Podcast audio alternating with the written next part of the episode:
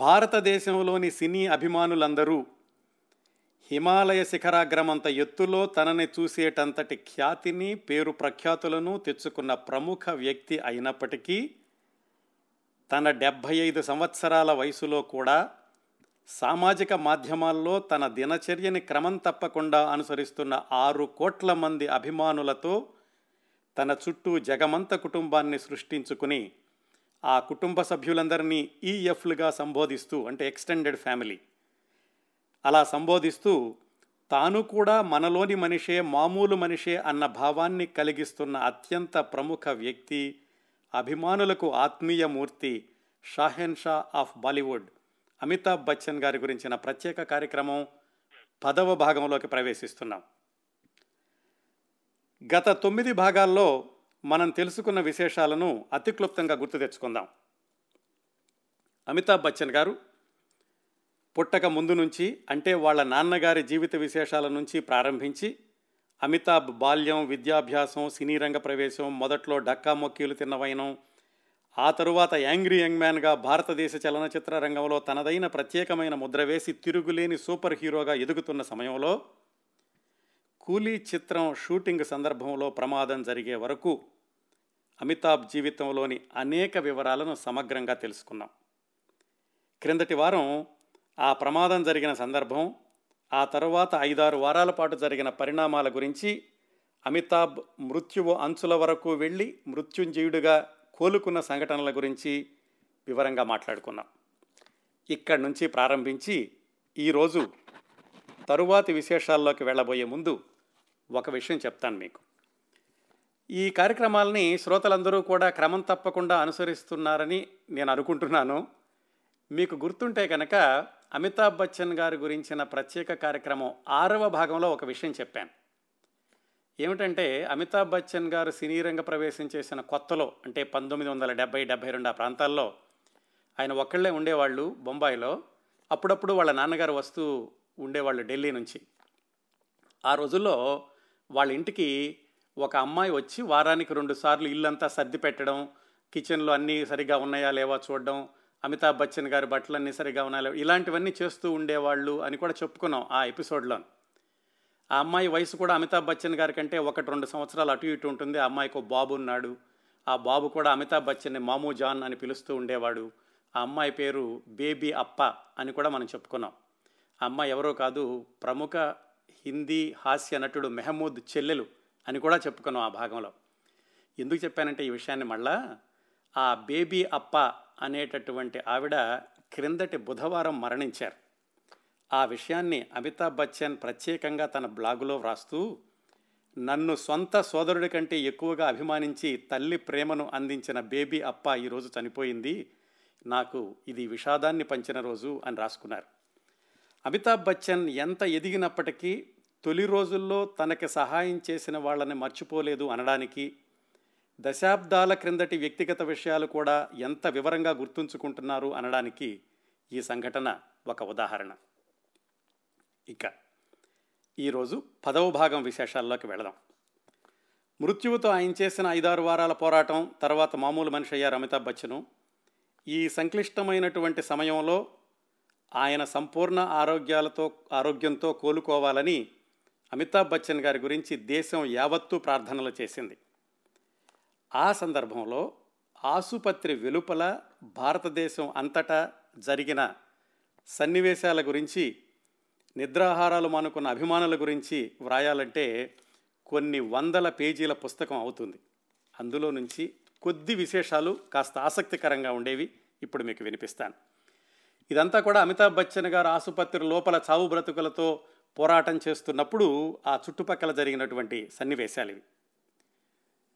ఒకరోజు జయబహదూరి గారు ఆ వరండాలో నుంచి వెళుతున్నారు. అమితాబ్ బచ్చన్ చూసి ఇంటికి వెళ్ళడము, ఇంటి నుంచి అమితాబ్ బచ్చన్ గారి దగ్గరికి రావడము.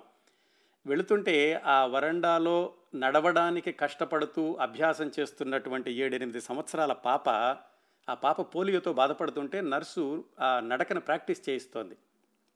ఆ పాప జయబహదూరి దగ్గరకు వచ్చి చేతిలో నుంచి ఒక గ్రీటింగ్ కార్డు ఇచ్చి, ఆంటీ ఇది తీసుకెళ్ళి అంకుల్కి ఇవ్వండి, అంకుల్ క్షేమంగా కోలుకోవాలని నేను సొంతగా చేత్తో ప్రాక్టీస్ చేశాను, నాకు ఈ పోలియో వ్యాధి బాగా తీవ్రతరం అవుతోంది, మళ్ళీ తర్వాత చేతులు పనిచేస్తాయో లేదోనని నేను ముందుగానే గీసి ఉంచాను అని జయబహదూరికి తన చేతిలో ఉన్నటువంటి గ్రీటింగ్ కార్డు ఇచ్చిందట చిన్న పాప, 7-8 సంవత్సరాల వయసు. అలాగే అమితాబ్ బచ్చన్ గారు ఈ హాస్పిటల్ లోపల ఉండగా ఈ సినిమాకి సంబంధించినటువంటి పరిశ్రమ ప్రముఖులందరూ కూడా ఎక్కువగా వస్తుండేవాళ్ళు, ముఖ్యంగా మన్మోహన్ దేశాయ్ గారు. ఎందుకంటే ఆయన సినిమా షూటింగ్లోనే కదా ఈ ప్రమాదం జరిగింది. ఆయన ఒకసారి హాస్పిటల్ బయట నుంచునుంటే ఒక 10-12 సంవత్సరాల కుర్రవాడు, అతనికి చొక్కా లాగు కూడా చిరిగిపోయి ఉన్నాయి, అమ్ముకునే చిత్తు కాగితాలు ఏరుకునేటటువంటి కుర్రవాడ ఎవరో, అతను వచ్చి మన్మోహన్ దేశాయ్ దగ్గరికి, అంకుల్ మీరే కదా అమితాబ్ బచ్చన్ గారిని చూస్తున్నారు అని ఏడుస్తూ అతను ఒక మాట చెప్పాడట. అమితాబ్ బచ్చన్ గారికి ఏదో రక్తం కావాలని, ఆయన శరీరంలో భాగాలు కూడా సరిగా పనిచేయటం లేదని వార్తలు వస్తున్నాయి. నా శరీరంలో ఏ భాగమైనా ఇవ్వడానికి నేను సిద్ధంగా ఉన్నాను, నన్ను లోపలికి తీసుకెళ్ళి నా శరీరంలో భాగాన్ని ఆయనకిచ్చి ఆయన బ్రతికించండి అని ఏడవటం ప్రారంభించాడట. అంతగా ఒక వయస్సు, భాష, జాతి, మత, కుల, ప్రాంతీయ వివక్షత లేకుండా దేశం మొత్తం ఆ రోజుల్లో ఒకటే భావం, అదేమిటంటే అమితాబ్ బచ్చన్ గారి సంక్షేమం అన్నట్లుగా ప్రార్థించారు. ఇక మొక్కులు మొక్కుకున్న వాళ్ళు, ఉపవాసాలు ప్రార్థనలు చేసేవాళ్ళకి అంతే లేదు. ఈ సందర్భంలోనే వాళ్ళ నాన్నగారు ఒక సంఘటన చెప్పారు. ఒక మరాఠీ యువకుడు బరోడా నుంచి బొంబాయి వరకు నడుచుకుంటూ వచ్చి బొంబాయిలోని సిద్ధి వినాయక టెంపుల్లో ప్రార్థనలు చేస్తాను, పూజ చేస్తాను అని మొక్కుకున్నాడట అమితాబ్ బచ్చన్ గారు క్షేమంగా ఉండాలని. ఆ బరోడా నుంచి బొంబాయి వరకు నడవడం ఎలాగా, మామూలుగా కాదు, వెనక్కి తిరిగి నడుస్తూ వస్తాను అని మొక్కుకుని అంత పని చేశాడు.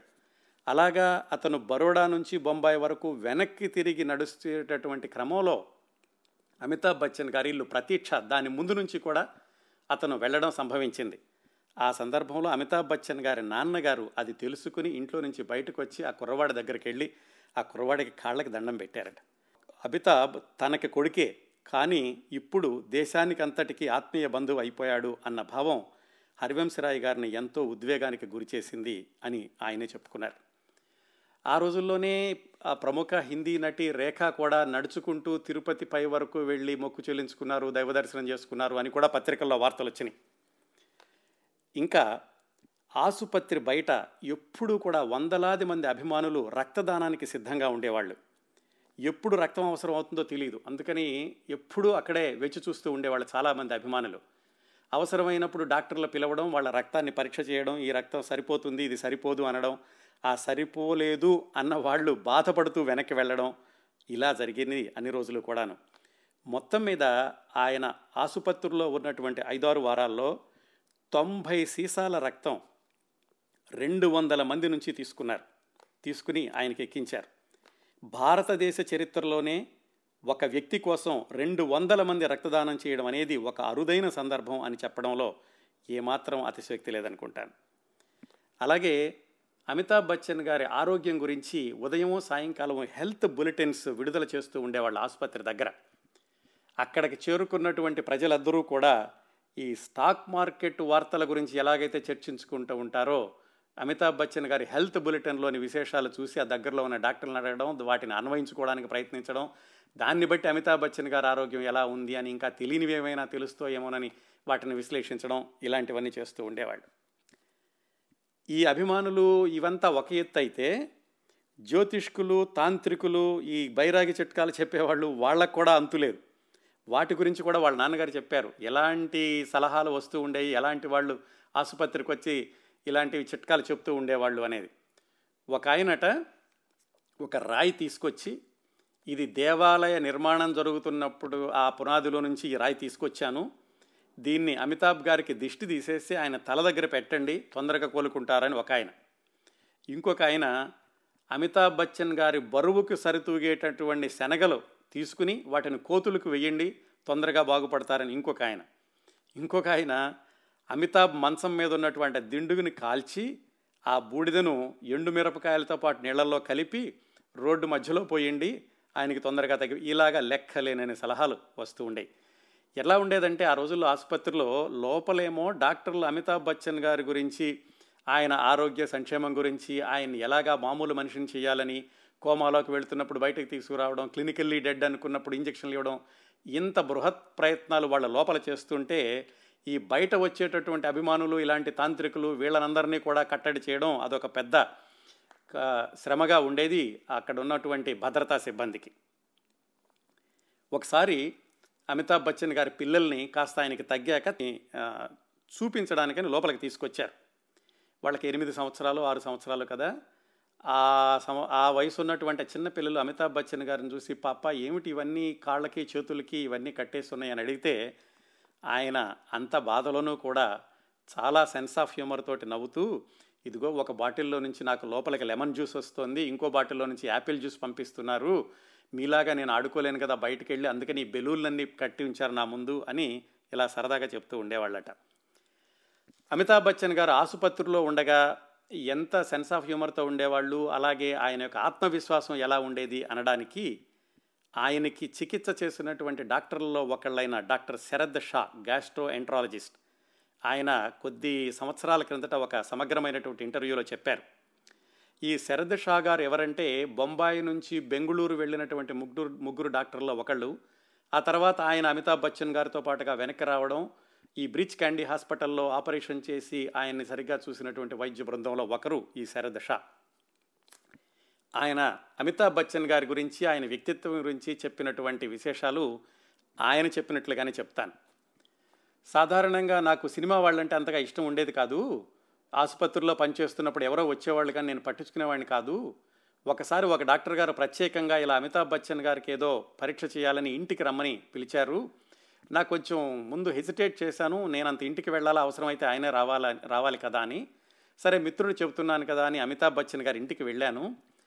మేము ఇంటి గేటు దగ్గర అడుగుపెట్టిన దగ్గర నుంచి ఆ తర్వాత మమ్మల్ని పంపించేంత వరకు, వెనక్కొచ్చి పంపించేంత వరకు ఆయన తీసుకున్నటువంటి శ్రద్ధ చూశాక సినిమా నటుల మీద అంతకుముందు ఉన్నటువంటి నా భావం అంతా తొలగిపోయింది. అంత మామూలు మనిషిలాగా ప్రవర్తించారు ఆయన, మాకిచ్చిన గౌరవం అది కూడా నన్ను చాలా కదిలించి వేసింది అని చెబుతూ, ఇంకా శరద్ షా గారు ఈ బెంగళూరులో జరిగినటువంటి సందర్భం, తర్వాత ఢిల్లీ ఆసుపత్రిలో జరిగినటువంటి సందర్భాలను ఇలా చెప్పారు. బెంగళూరులో అమితాబ్ బచ్చన్ గారిని అర్ధరాత్రి పూట ఎవరికీ తెలియకుండా స్ట్రెచర్ మీద పడుకోబెట్టి అంబులెన్స్లో విమానాశ్రయానికి తీసుకువెళ్తున్నప్పుడు అర్ధరాత్రి పూట కూడా ఆ వ్యాను వెనకాల పరిగెత్తి వస్తున్నటువంటి అభిమానుల సంఖ్యను చూసి నేను చాలా ఆశ్చర్యపోయాను. వీళ్ళు నిజంగా ఇలాగే కనుక ఈ అంబులెన్స్ బొంబాయి వరకు వెళితే అంత దూరం కూడా పరిగెత్తేటట్లుగా ఉన్నారు, అంతగా అమితాబ్ బచ్చన్ గారి గురించి అభిమానులు పరిగెత్తారు అని చెబుతూ, ఆ తర్వాత ఢిల్లీ వచ్చేసి కోలుకునేటటువంటి సమయంలో అమితాబ్ బచ్చన్ గారు ఈ 2 వారాలు, మొట్టమొదటి 2 వారాలు ఆపరేషన్ అవ్వడం, అందు నుంచి కోలుకోవడం, ఒక 3-4 వారాలు అటు ఇటుగా ఊగిసలాడడం, ఆ సందర్భాల్లో ఏం జరిగిందేనంటే ఈ శరద్ షా గారు రోజు వెళ్ళి అమితాబ్ బచ్చన్ గారిని చూస్తూ ఉండేవాళ్ళు.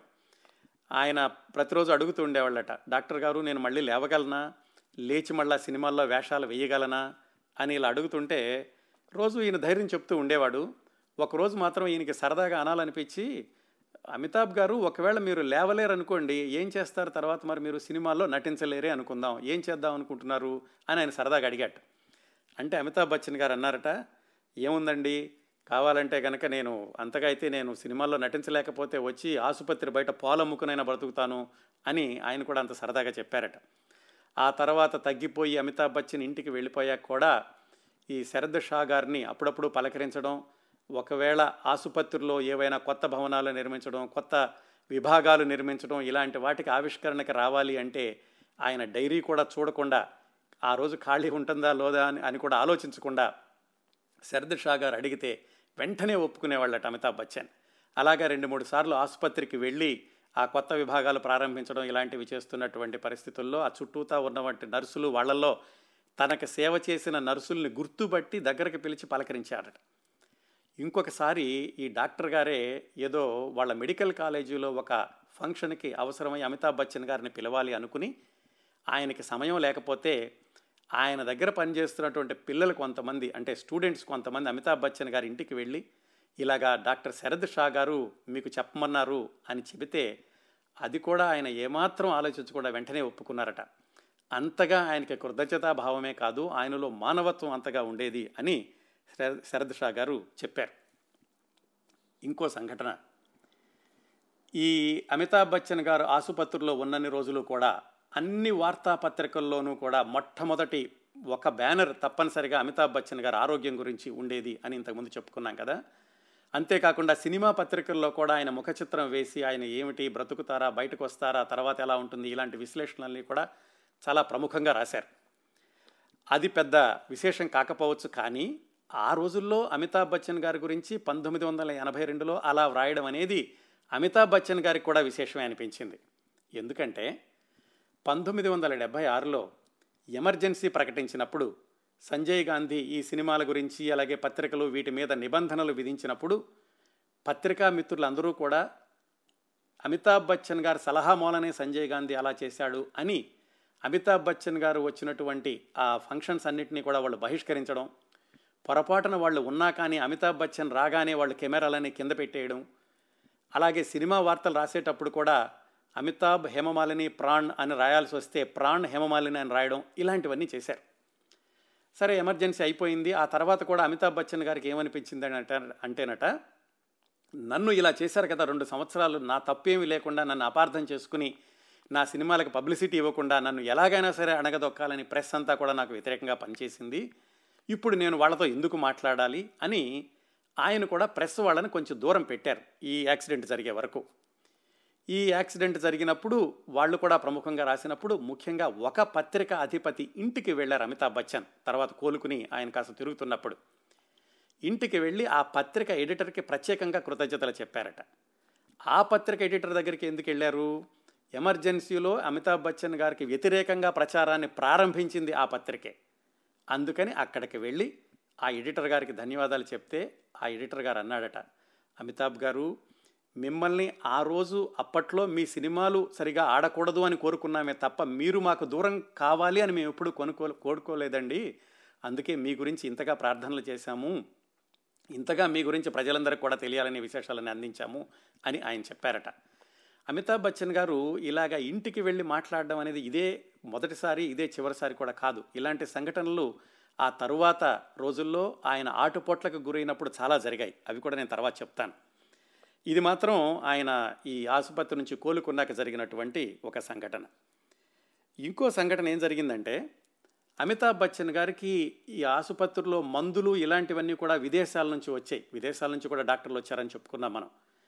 ఒకసారి ఈయనకి వైద్యం చేసేటటువంటి డాక్టర్లు వచ్చి, మీకు ఇలా మందులు విదేశాల నుంచి వస్తున్నాయి కదండి, ఒక చిన్న పాప ఉంది పక్క వార్డులోనూ ఆ పై అంతస్తులోనూ, ఆ పాపకు కూడా విదేశాల నుంచి మందులు కావాలి, కానీ వాళ్ళకంత స్తోమత లేదు, మీరేమైనా సహాయం చేసి మీకు వచ్చేటటువంటి విధానాల ద్వారా ఆ పాపకు కూడా మందులు తెప్పించి పెడతారా అని అమితాబ్ బచ్చన్ గారిని అడిగారు. ఆయన వెంటనే ఒప్పుకుని ఎవరైతే తనకి మందులు తీసుకొస్తున్నారో విదేశాల నుంచి వాళ్ళకి చెప్పి కావాల్సినటువంటి మందులు తెప్పించి పెట్టారు ఆ పసిపాపకి.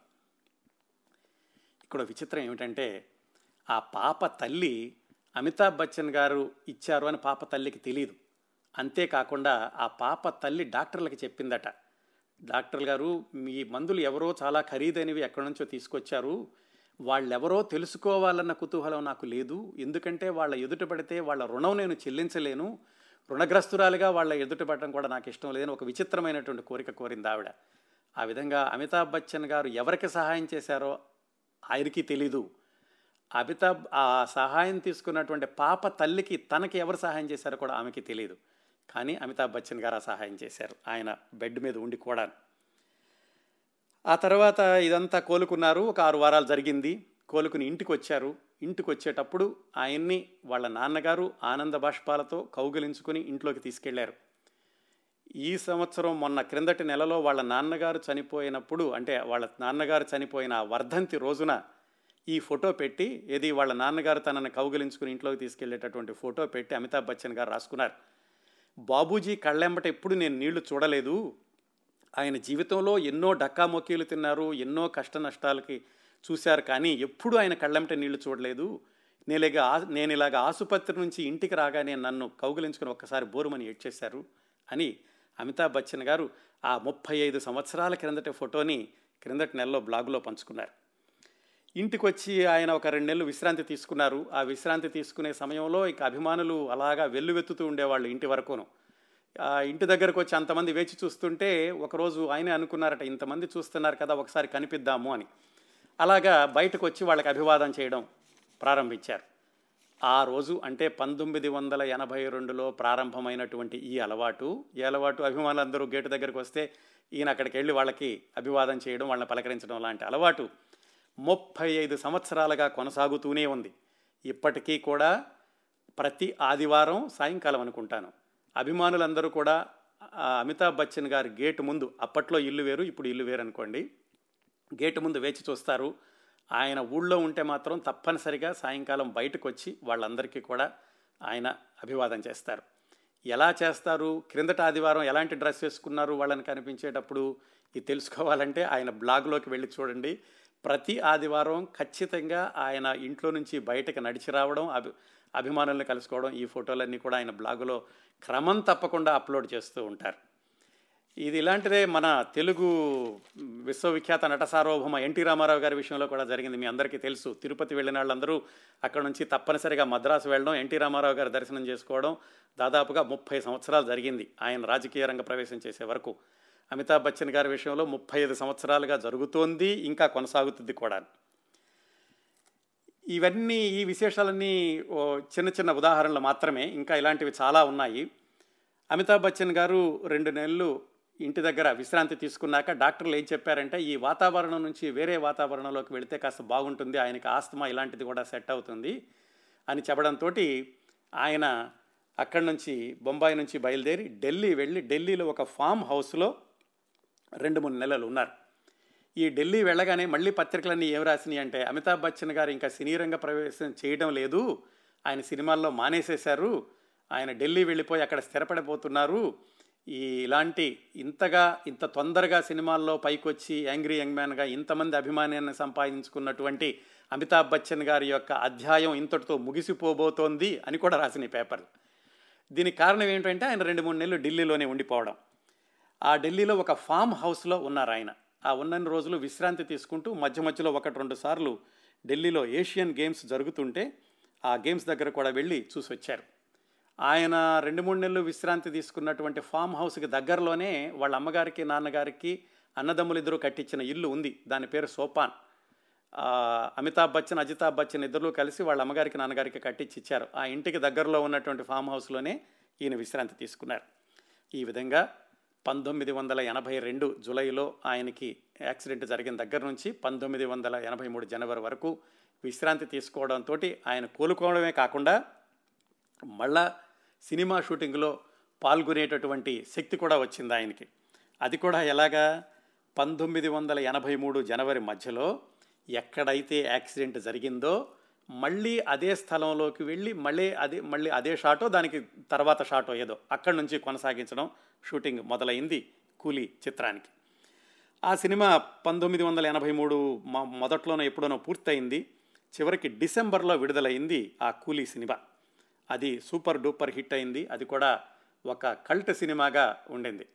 ఆ సినిమా ముగింపు మొట్టమొదట్లో మన్మోహన్ దేశాయ్ అనుకున్నది ఏమిటంటే, ఈ అమితాబ్ బచ్చన్ పాత్ర చనిపోతుంది ఒరిజినల్గా రాసుకున్నటువంటి స్క్రిప్ట్లో, కానీ అమితాబ్ బచ్చన్కి ఈ యాక్సిడెంట్ జరిగాక అదే ముగింపు ఉంటే కనుక ప్రేక్షకులు భరించలేమోనని దాన్ని మార్చి మళ్ళీ ఈయనకి ఆపరేషన్ చేయడం, బయటకు రావడం ఇదంతా కూడా పెట్టారు.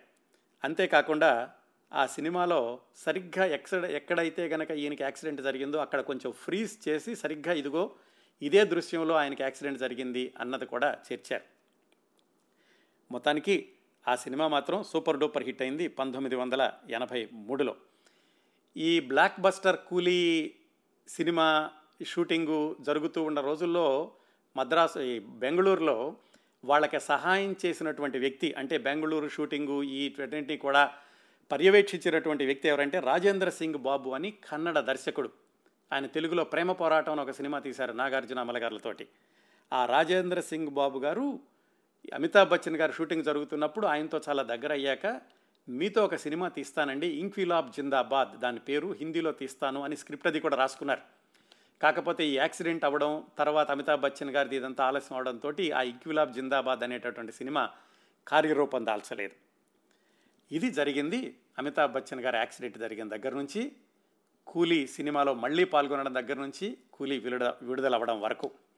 క్లుప్తంగా ఆ 2 సంవత్సరాల్లో జరిగినటువంటి ఆయన సినీ రంగ ఈ సినిమాల గురించి కనుక చూస్తే మనం 1982లో 6 సినిమాలు విడుదలైనవి. 6 సినిమాల్లోనూ 2 సినిమాలు ఫెయిల్ అయితే 4 సినిమాలు హిట్ సినిమాలుగాను సూపర్ హిట్ సినిమాలుగాను మిగిలినాయి. అలాగే 1983లో అంటే ఈయనకి యాక్సిడెంట్ అయి కోలుకున్నా కూడా అంతకుముందు ఆయన పనిచేసినటువంటి సినిమాలు వాటన్నిటితో పోల్చుకుంటే 1983లో 5 సినిమాలు విడుదలైతే అంధా కానూన్ అది 9 కోట్లు వసూలు చేసింది. అలాగే కూలీ సినిమా అది కూడా ఈ బ్లాక్ బస్టర్ సినిమాగా నిలిచి 11 కోట్లు వసూలు చేసింది ఆ రోజుల్లోనే. ఇది 1983 చివరి వరకు అమితాబ్ బచ్చన్ గారి వ్యక్తిగత జీవితంలో సినీ జీవితంలో జరిగినటువంటి కొన్ని సంఘటనలు.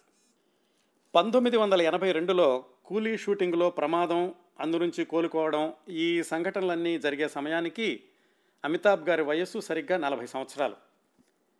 అప్పటి నుంచి ఇప్పటి వరకు అంటే గత 35 సంవత్సరాల్లో అమితాబ్ బచ్చన్ గారి సినీ రంగంలోనూ, రాజకీయ రంగంలోనూ, వ్యాపార రంగంలోనూ అనేక ఆటుపోట్లను ఎదుర్కొన్నారు. 1984 2000 ఆ 15-16 సంవత్సరాలు అయితే అమితాబ్ బచ్చన్ గారికి ప్రతిరోజు కూడా అగ్ని పరీక్షే అన్నట్లుగా గడిచింది. మధ్యలో 2 సార్లు 3-4 సంవత్సరాల పాటు సినీ రంగం నుంచి నేను దూరం అవుతున్నాను, విరామం తీసుకుంటున్నాను అని ఆయన దూరంగా కూడా ఉన్నారు. రాజకీయ రంగంలో తనదైన ముద్ర వేయాలని ప్రయత్నించారు. కానీ ఆ రంగంలో ఎమడడానికి కావలసిన లక్షణాలు తనలో లేవు అని తెలుసుకుని మళ్ళీ సినీ రంగానికి తిరిగి వచ్చారు. 1-2 సినిమాల్లో నటించి మళ్ళీ వ్యాపార రంగంలోకి వెళ్ళారు. అందులో కూడా అంతులేని నష్టాలను చూసి మళ్ళీ వెనక్కి వచ్చేశారు. మధ్యలో బోఫోర్స్ ఆరోపణలు, ఇన్ని పోరాటాలు చేశారు అమితాబ్ బచ్చన్. సినిమాల్లో విజయ్ పాత్ర తెలుసు కదా, ఆయనకి చాలా పాత్రల పేరు విజయ్ అనే ఉంటుంది.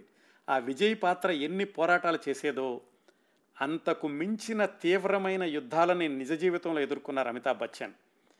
అన్నింటిలోనూ కూడా విజేతగా, మచ్చలేని వ్యక్తిత్వం ఉన్న మనిషిగా బయటపడడం అదే అమితాబ్ గారిని ఈరోజు కూడా గౌరవప్రదమైన స్థానంలో నిలబెట్టేటటువంటి అంశం. ఈ సంఘర్షణల గురించి, ఆయన పోరాట పటిమ గురించి వివరంగా తెలుసుకోవడమే మన తదుపరి భాగాల యొక్క అంశం. ఆ వివరాల్లోకి వెళ్ళబోయే ముందు అమితాబ్ గారి వ్యక్తిగత జీవితంలోని మరొక ముఖ్యమైన అంశం గురించి తెలుసుకుందాం. అదేంటంటే ఆయన అనారోగ్యాల పరంపర. మనందరికీ తెలుసు ఆరోగ్యమే మహాభాగ్యం అంటాం, అలాగే sound mind is in a sound body, ఇలాంటివన్నీ తెలుసు కదా. పరిపూర్ణమైన ఆరోగ్యంతో ఉండి శరీర అవయవాలన్నీ సహకరిస్తూ ఉంటే చేసేటటువంటి పోరాటాలు వేరు. ప్రతి సంవత్సరం పంజా విసురుతున్న ఏదో ఒక భయంకరమైన వ్యాధితో బాధపడుతూ చికిత్స తీసుకుంటూ కూడా ఈ సినిమా, రాజకీయ, వ్యాపార రంగాల్లో సంఘర్షణలను సమర్థవంతంగా ఎదుర్కోవడం అనేది అమితాబ్ గారి జీవితంలోని స్ఫూర్తిదాయకమైన కోణాల్లో ఒక ప్రత్యేకమైన కోణం. ఇన్ని సంవత్సరాలుగా ఆయన ఎదుర్కొంటున్న ఆరోగ్య సమస్యల గురించి వివరంగా తెలుసుకుంటే తర్వాత ఆయన ఎదుర్కొన్న సంక్షోభాల గురించి మాట్లాడుకుంటున్నప్పుడు ఒకవైపు ఇన్ని అనారోగ్యాలతో బాధపడుతున్న వ్యక్తేనా ఇన్ని ఆటుపోట్లను తట్టుకున్నది అని ఆలోచన మనకు అనిపిస్తుంది. ఒక్కోసారి మనల్ని ఉక్కిరి బిక్కిరి చేస్తుంది కూడాను. మృత్యుంజయుడైన అమితాబ్ బచ్చన్ ఒక నమ్మలేని నిజం అని కూడా అనిపిస్తుంది. ఇది మనం అనుకోవడమే కాదు. ఈ 1982లో ఆయనకి యాక్సిడెంట్ అయ్యి ఆయన బయటపడ్డాక ఆ తర్వాత 2 ఏళ్లకు మరొక విచిత్రమైన వ్యాధి వస్తే ఆయన మెడికల్ రిపోర్ట్లన్నీ న్యూయార్క్లో డాక్టర్ గారికి పంపించారు. న్యూయార్క్ డాక్టర్లు ఆ మెడికల్ రిపోర్ట్లన్నీ చూసి, ఏవి 1982 వరకు జరిగినవి మాత్రమే చూసి, అసలు ఈ వ్యక్తి బ్రతికున్నాడా, ఈ వ్యక్తి బ్రతికుంటే చూడాలి, మాకు చాలా ఆశ్చర్యంగా ఉంది ఈ వ్యక్తి బ్రతికుండడం అన్నారట.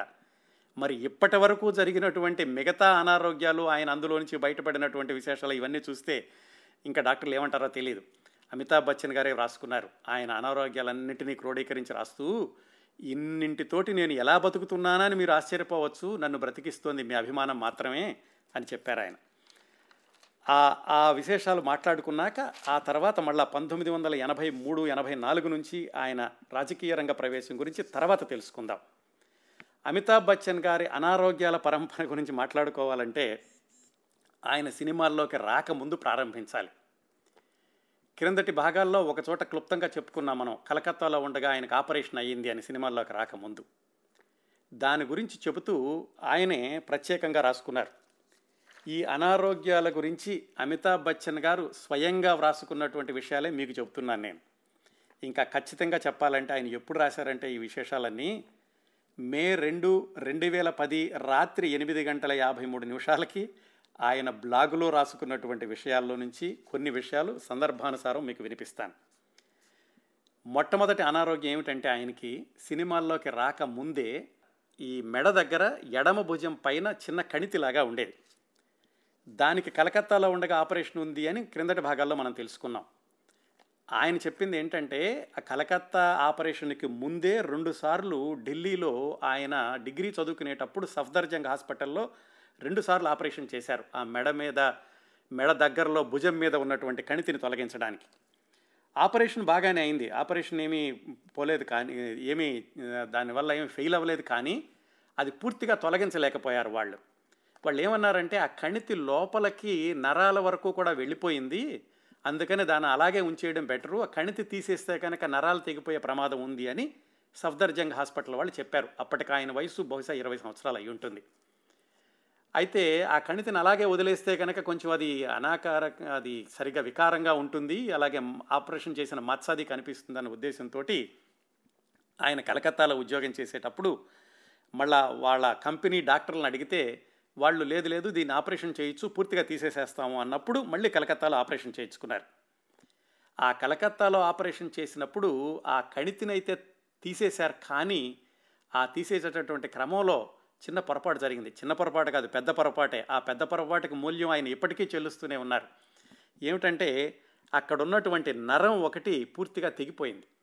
అది చాలా రోజుల వరకు తెలియలేదు, ఆయనకి నొప్పి అనుకున్నారు, కానీ అది ఆపరేషన్ నొప్పి ఏమో అనుకున్నారు, తర్వాత తెలిసింది. ఆ నరం తెగిపోవడంతో ఆ ఎడమ భుజం మీద ఉన్నటువంటి కండరాలకు పట్టు లేదు. My left shoulder muscle is gone for good now అని రాసుకున్నారు ఆయన. ఆ ఎడమ భుజం మీద ఆ కండరం ఆ నరం లేకపోయేసరికి అది సరిగా నిలబడద్దు. ఆయనకి జాగ్రత్తగా చూస్తే ఎడమవైపు కొంచెం వంగినట్టు ఉంటుంది, అలాగే ఎడమ చెయ్యి కొంచెం దిగజారింది అక్కడి నుంచి. దాంతో ఆయనకి 2 చేతులు ఒకే పొడవులో ఉండవు, ఎడమ చెయ్యి కొంచెం పొడవుగా ఉంటుంది, అది కిందకు వచ్చింది కాబట్టి. అంతేకాకుండా ఆయన లెఫ్ట్ హ్యాండర్, అంటే అన్ని ఎడమ చేతితో చేస్తారు ఆయన పనులు, అలాంటిది ఎడమ చేతికే ఈ సమస్య వచ్చింది. ఆయన ఎంతలా సమస్యతో బాధపడుతూ ఉన్నారంటే ఇంకా ఎడమ చేతిని పూర్తిగా తనంతట తాను పైకి ఎత్తలేరు, ఒకవేళ ఎత్తినా ఎక్కువసేపు అలా ఉంచలేరు. భోజనం చేసేటప్పుడు టేబుల్ మీద కూర్చుని ఎడమ చేతితోనే తింటారు ఆయన, లెఫ్టీ కాబట్టి. ఆ చెయ్యి కూడా మోచేతిని టేబుల్ మీద ఉంచుకుని ఆధారం ఉంటేనే ఎడమ చేతితో తిరగలరట. అంతేకాకుండా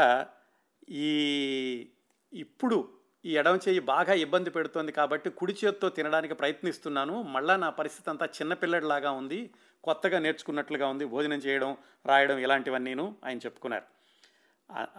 ఇంతేకాకుండా ఇంకో విచిత్రమైన సమస్య కూడా వచ్చింది. ఈ భుజం మీద ఇలాగా నరాలు తెగిపోయి కొంచెం కిందకి వాలిపోవడంతో ఆయనకి చొక్కాలు కానీ కోట్లు కానీ కుట్టే దర్జీలు కూడా చాలా ఇబ్బంది పడతారట, ఎందుకంటే ఒక చెయ్యి పొడవుగా ఉండాలి, ఒక చెయ్యి పొట్టిగా ఉండాలని. ఈ విషయాలను ఆయనే స్వయంగా రాసుకున్నామండి. అందువల్ల ఇప్పుడు ఆయన ఎడమ భుజం కేవలం 20% బలంతో మాత్రమే ఉంది. ఆ 20% బలం ఉన్నటువంటి ఎడమ చేతితోటే ఆయన అన్ని సంవత్సరాలుగా సినిమాల్లో పోరాటాలు చేశారు, ఇప్పటికి కూడా కొనసాగుతోంది. జాగ్రత్తగా చూస్తే ఆదివారం ఆయన బయటకు వచ్చే ఫోటోల్లో కూడా ఎప్పుడు ఎడమ వైపు ఆయన ఈ శాలువ కప్పుకుని ఉంటారన్నమాట. అది ఆయన అనారోగ్యాల పరంపరకి మొదలు. దాని తర్వాత ఇదిగో ఈ 1982లో కూలీ సందర్భంలో జరిగినటువంటి ఇక్కడి నుంచి మళ్ళీ మరొక పరంపర మొదలైంది ఆయన అనారోగ్యాల్లోనూ. జాగ్రత్తగా బయటపడ్డారు, కానీ దానివల్ల కలిగినటువంటి తరువాతి ప్రభావాలు మాత్రం ఆయన్ని వదిలిపెట్టలేదు. ఆ ఆఫ్టర్ ఎఫెక్ట్స్ ఏమిటంటే 2 సార్లు ఆయన పొత్తి కడుపు ఆపరేషన్ చేశారు కదా, అంతేకాకుండా ఆ పొత్తి కడుపు మీద రంధ్రాలు కూడా చేశారు లోపల ఉన్నటువంటి పస్ బయటకు రావడానికి. 2 సార్లు తీసి లోపల ఉన్నటువంటి పేగులన్నింటినీ కదిలించి అలా చేయడంతో మరి సహజంగానే ఆయనకి హెర్నియా వచ్చింది. పొత్తి కడుపుకి 2 వైపులా 2 హెర్నియాలు వచ్చినాయి. దాంతో ఆ రోజుల్లో ఆయన ఎక్కువసేపు నిలబడడం కానీ ఎక్కువసేపు నడవడం కానీ చేయలేకపోయారు. మరి షూటింగ్కి అయితే తప్పనిసరిగా వెళ్లాల్సినటువంటి పరిస్థితి, ఇంకా డ్యాన్సులు చేయడం, ఫైటింగ్ అయితే చెప్పాల్సిన పని లేదు, ఆయన బాధ ఎలా ఉండేది అనేది. డాక్టర్లు కూడా వెంటనే ఈ 2 హెర్నియాలు కూడా సర్జరీ చేయించుకోవాలి అని చెప్పారు. అప్పుడే 2 సార్లు ఆయన పొత్తి కడుపుని తెరిచి ఆపరేషన్ చేసి ఉండడంతో ఆయన మళ్ళీ సర్జరీ చేయించుకోవడానికి వెంటనే కొంతమంది డాక్టర్లు వద్దు అని కూడా చెప్పారు. అందుకని మరి తాత్కాలికంగా ఈ సినిమాల్లో నటించేటప్పుడు ఈ స్పీడ్ తగ్గకుండా ఉండడానికి ఇవి చేయడానికని ఆయన హెర్నియా బెల్ట్ అని ఒకటి వేసుకుంటూ ఉండేవాళ్ళు. ఇదంతా కూడా 1983-84 జరిగినటువంటి సందర్భాలు. ఆ హెర్నియా బెల్ట్ వేసుకుంటే తాత్కాలికంగా ఉండేది, కానీ మళ్ళీ అది తీసేయగానే ఆయనకి నొప్పి మొదలయ్యేది. ఇదంతా ఒక ఎత్తు. ఆయన వ్యక్తిగతంగా ఇంతగా బాధపడుతున్నటువంటి ఆ రోజుల్లో ఆయన సినిమాల్లో యాక్షన్ చేసేటప్పుడు, ఆ నటించేటప్పుడు, పోరాటాలప్పుడు కూడా ఆయన స్పీడ్ తగ్గింది అమితాబ్ బచ్చన్ గారిది అని పేపర్లు రాయడం ప్రారంభించినాయి. ఈయన ఎంతకాలం ఇలాంటి వేషాలు వేస్తారో కూడా తెలీదు, ఇప్పటికే ఆయన వేగం బాగా తగ్గిపోయింది, పాటల్లో కూడా నెమ్మదిగా అడుగులేస్తున్నారు, ఫైటింగ్ చేసేటప్పుడు కూడా నెమ్మదిగా చేస్తున్నారు అని చెప్పి పేపర్లన్నీ రాయడం ప్రారంభించినాయి. అయితే అప్పట్లో మరి ఆయన తన వాదన వినిపించలేరు, పేపర్లో వాళ్ళు రాసిందే వస్తుంది, కానీ ఈయన వ్యక్తిగతంగా ఏమీ చెప్పలేడు కదా. అందుకని ఆయన బ్లాగులో రాసుకుంటూ చెప్పారు, మిస్టర్ మీడియా, మిస్ మీడియా, జాగ్రత్తగా వినండి. 3 సార్లు ఆపరేషన్ చేయించుకున్న వ్యక్తిని నేను ఎంతో బాధపడుతూ సినిమాల్లో నటించి అభిమానులను కూడా నిరాశపరచడానికి ఇష్టం లేక నేను సినిమాల్లో నటించాను. మీరు నా వేగాన్ని లెక్క వేశారు, నేను ఎంత స్పీడ్గా వచ్చాను, ఎంత స్పీడ్గా చేస్తున్నాను అనేది. వేగమే మీకు లెక్క అయితే కనుక టెక్నాలజీతోటి దాన్ని ముందుకు జరపచ్చు, ఇంకా ఫాస్ట్ ఫార్వర్డు అలా స్పీడ్ పెంచవచ్చు, కానీ నేను వ్యక్తిగతంగా ఎంత బాధపడుతున్నాను అనే విషయం మీకు తెలిసి కూడా గ్రహించకుండా నా గురించి ఎగతాళిగా రాశారు. ఆయన పొత్తి కడుపు మీద ఇంకో పొట్ట వచ్చినట్లుంది, ఈయన ఇలాగా సినిమాల్లో నటించలేరు, ఇలాంటివన్నీ రాశారు. మీరు రాస్తూనే ఉన్నారు, అయినా నేను భరిస్తున్నాను. మిస్టర్ మీడియా, మిస్ మీడియా, జాగ్రత్తగా తెలుసుకోండి. అప్పుడంటే కనుక నా మాట వినిపించడానికి మాధ్యమం లేదు, ఇప్పుడు మాధ్యమం నా చేతిలో ఉంది. అందుకని నా అభిమానులందరికీ చెబుతున్నాను, మీడియా వాళ్ళు ఏదైనా రాసేటప్పుడు జాగ్రత్తగా ఆలోచించి ఆ వ్యక్తి పరిస్థితి ఏమిటని తెలుసుకుని దానిని నిర్మాణాత్మకంగా రాస్తే బాగుంటుంది. ఇలా వ్యక్తిగతం వాటి మీద ఎగతాళి చేస్తూ మాత్రం రాయకండి అని ఆయన బాధని, అప్పట్లో జరిగినటువంటి విషయాలకి దానికి కారణాలని బ్లాగులో చెప్పుకున్నారు. ఈ హెర్నియా ఒకటే కాదు, ఈ ఆపరేషన్ తోటి ఆయనకి ఈ ఆసుపత్రిలో ఆయనకి రక్తం ఎక్కించడం, 200 మంది రక్తం రావడంతో ఆయనకి మరొక విచిత్రమైనటువంటి సమస్య హెపటైటిస్ వచ్చింది. అది దాదాపు 17 సంవత్సరాల వరకు ఆయనకి ఉన్నట్టు కూడా ఆయనకి తెలీదు. ఆయన ఇప్పుడు కేవలం 25% మాత్రం పనిచేసే కాలేయంతో జీవిస్తున్నారు. చాలా ఆశ్చర్యంగా ఉంటుంది కదా. అది ఎలా జరిగింది ఏమిటి అనేది ఆయన మాటల్లోనే స్వయంగా విందాం. Hepatitis B, as I said in my film, came to me by accident. During the time of my accident in Coolie in 1982, there were about 200 donors whose blood was taken to be infused into me, and the Australian antigen hepatitis B had just perhaps 3 months ago been detected worldwide. And it was very new, and perhaps it was new for being detected also amongst various tests that were needed to be carried out before giving somebody blood. And therefore, one of the donors was carrying the hepatitis B virus, which went into my system. I continued to function as normally as I would. And in the year 2000, after 1982, in the year 2000, almost 18 years after that event, through a very normal and regular medical checkup that Dr. Barwe, who's our family physician, and me went through, we discovered that indeed my liver had been infected and that I had lost 75% of my liver. So if I stand in front of you today, you're looking at a person who is surviving only on 25% of his liver. That's the bad part. The good part is that you can survive with even perhaps 12% of your liver. But really, no one wants to get into that kind of a condition. The important thing is that it's a very frightening phrase to use on somebody when you say that he's suffering from cirrhosis of liver, because cirrhosis of liver is normally associated with alcohol. I am a non-alcoholic.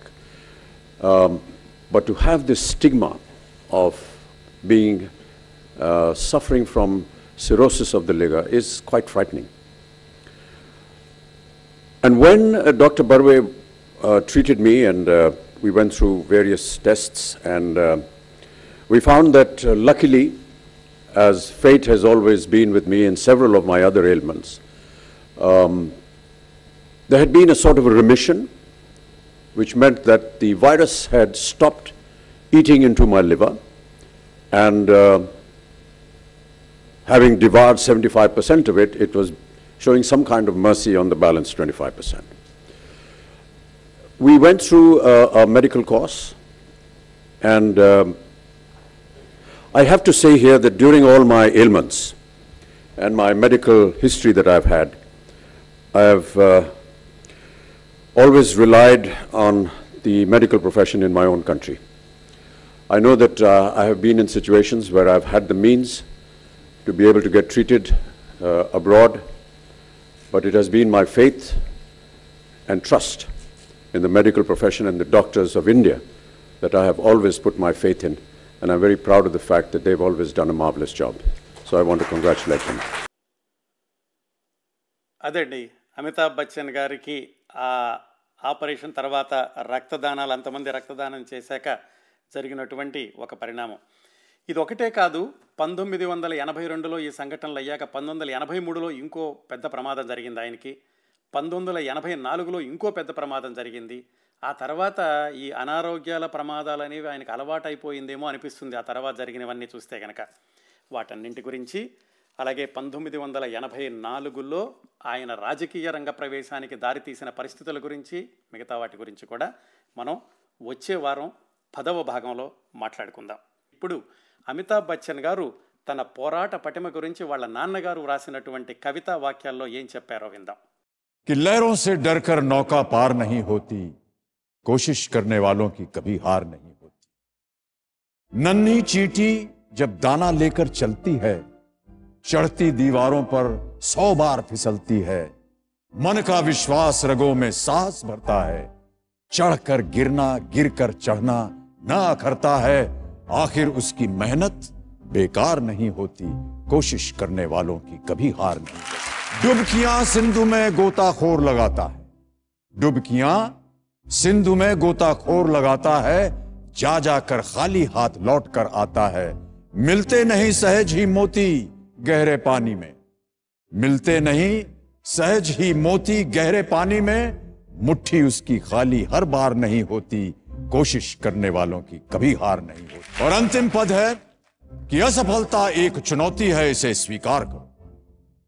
असफलता एक चुनौती है, इसे स्वीकार करो। क्या कमी रह गई देखो और सुधार करो। जब तक न सफल हो नींद चैन को त्यागो तुम, जब तक न सफल हो नींद चैन को त्यागो तुम।